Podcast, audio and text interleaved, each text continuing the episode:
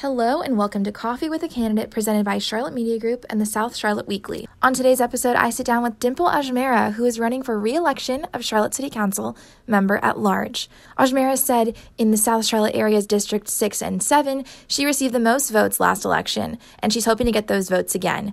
We talked about the issues facing the South Charlotte area and how she hopes to work on Charlotte as a whole. I'm Kayla Berenson, and this is Coffee with the Candidate.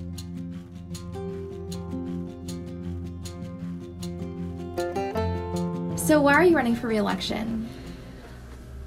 I'm running because uh, I tell you, two years are not enough for you to see the work that actually you have done in your first term where you have made policies and now it's to see the results of some of the policies that have taken place now to actually see the results of all of all the work that uh, we have put um, we have actually done in last two years so i want to continue to serve to see the results um, and i want to continue to serve to push uh, issues like uh, uh, infrastructure, public safety, women's equality, the environment sustainability. I want to see all of this continue to, all of these issues continue to be addressed.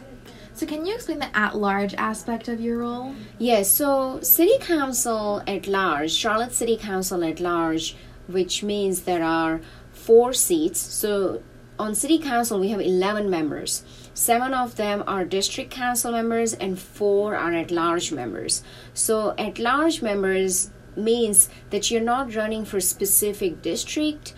On um, in Charlotte, you're running for entire city. So think of it this way: you're running for uh, entire city, which is about 900,000 Charlotteans, where district it's about 100 to 150,000 people. Okay, and since you are going to be at large and representing the whole city, um, what are some of the issues facing our districts, like um, District 6 and District, District 7 in South Charlotte, that you hope to see resolved?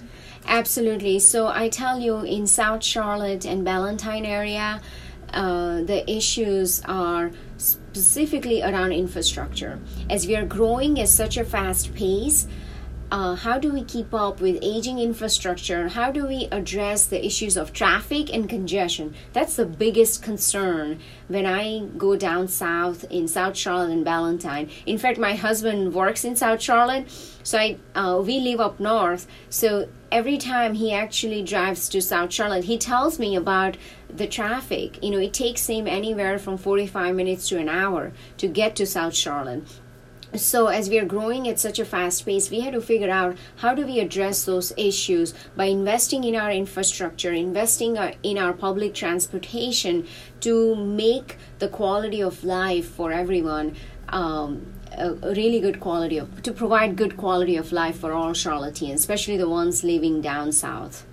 Uh, because infrastructure it is the biggest issue right now uh, you know, we have 1,000 people moving in every single week.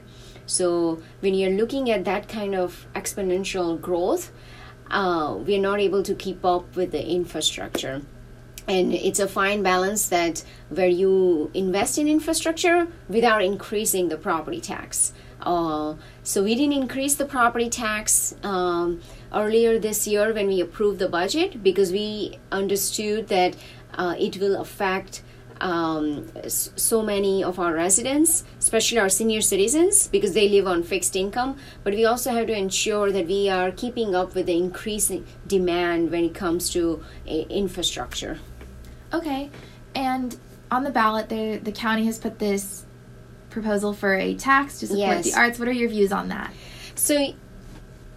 I struggle with that decision. Uh, the reason I'll tell you why. I so much value our arts, education, and our parks because as we are growing at such a fast pace, as I mentioned earlier, we have to keep up with um, uh, uh, providing opportunities spe- specifically to our youth where they can actually get field trips. Uh, to various uh, museums, our cultural facilities, and so on, uh, but also keeping up with our parks. We are one of the last um, we are one of the worst in the nation when it comes to parks and we got to create more open space for our residents uh, However, at the same time, we have to balance it with uh, sales tax. Uh, obviously, this proposal is to increase the sales tax funding to fund some of this arts and education and parks funding. Uh, so, where I struggle the most is that how does that really affect our educate? How does it affect our most vulnerable? Uh, how does this affect our senior citizens who live on a fixed income? How does this affect um, uh, uh, the public transportation when it's going to come up for funding because a lot of that funding comes from sales tax. So if you're raising the sales tax for arts, education, and parks, what does that mean for our public transportation when we will have to raise sales tax for that? So uh, I I actually struggle with this decision. It's not yes or no for me. I think the best thing that county commissioners have done is to put this on the ballot for voters to decide because I think voters will make the right decisions whether they want to support this or whether they do not want to support this. Uh, and if they don't support it, that means that we have to get creative along with county commissioner to figure out funding for arts, parks, and education. Um, so I'm looking forward to uh, hearing what voters have to say on November the 5th. right. And the Republican National Convention is coming to Charlotte mm-hmm. next summer. I know that you voted against having it in Charlotte. Can you explain that decision and how you're feeling about it now? Absolutely. So, as RNC will be here uh, next year, uh, the decision for me had to. Uh, it was it was a conscious decision that I made uh, to listen to our business community as well as our community uh, that have ad- that have raised concerns about public safety uh, where we have seen where uh, rallies have taken place in the past, in last year or two, uh, crime, specifically hate crime, has gone up in 200% uh, over that. Um, so there is a lot of, there are a lot of concerns about public safety, uh, but then we also heard from many small businesses where they would have to uh, close their businesses while the convention is here because of the um, because of the security.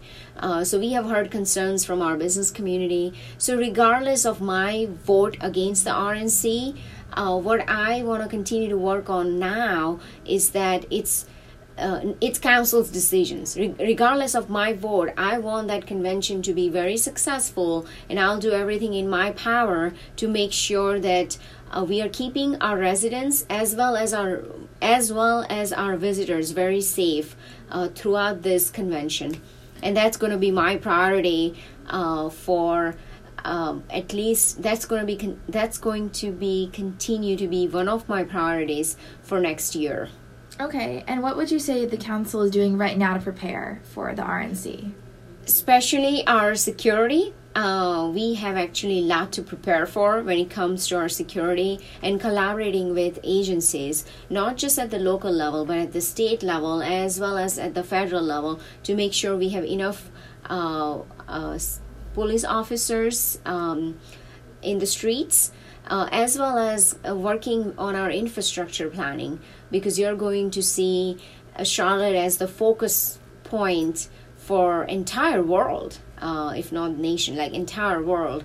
So that's where we really have to focus on our infrastructure, where people can move in and out of up, uptown um, efficiently and effectively, uh, but also ensuring that safety is it's actually at the center of every decision that we make. So we are working very closely with our police chief Putney uh, on those planning, and uh, I, I, think we are in good hands with uh, Chief Putney. As you know, Chief Putney was also here when we had Democratic National Convention, and uh, we had a very successful convention. And we want to continue to make sure that we have another success, successful convention um, next year. Okay, and just moving forward, um, what is your vision for Charlotte? It's a growing city.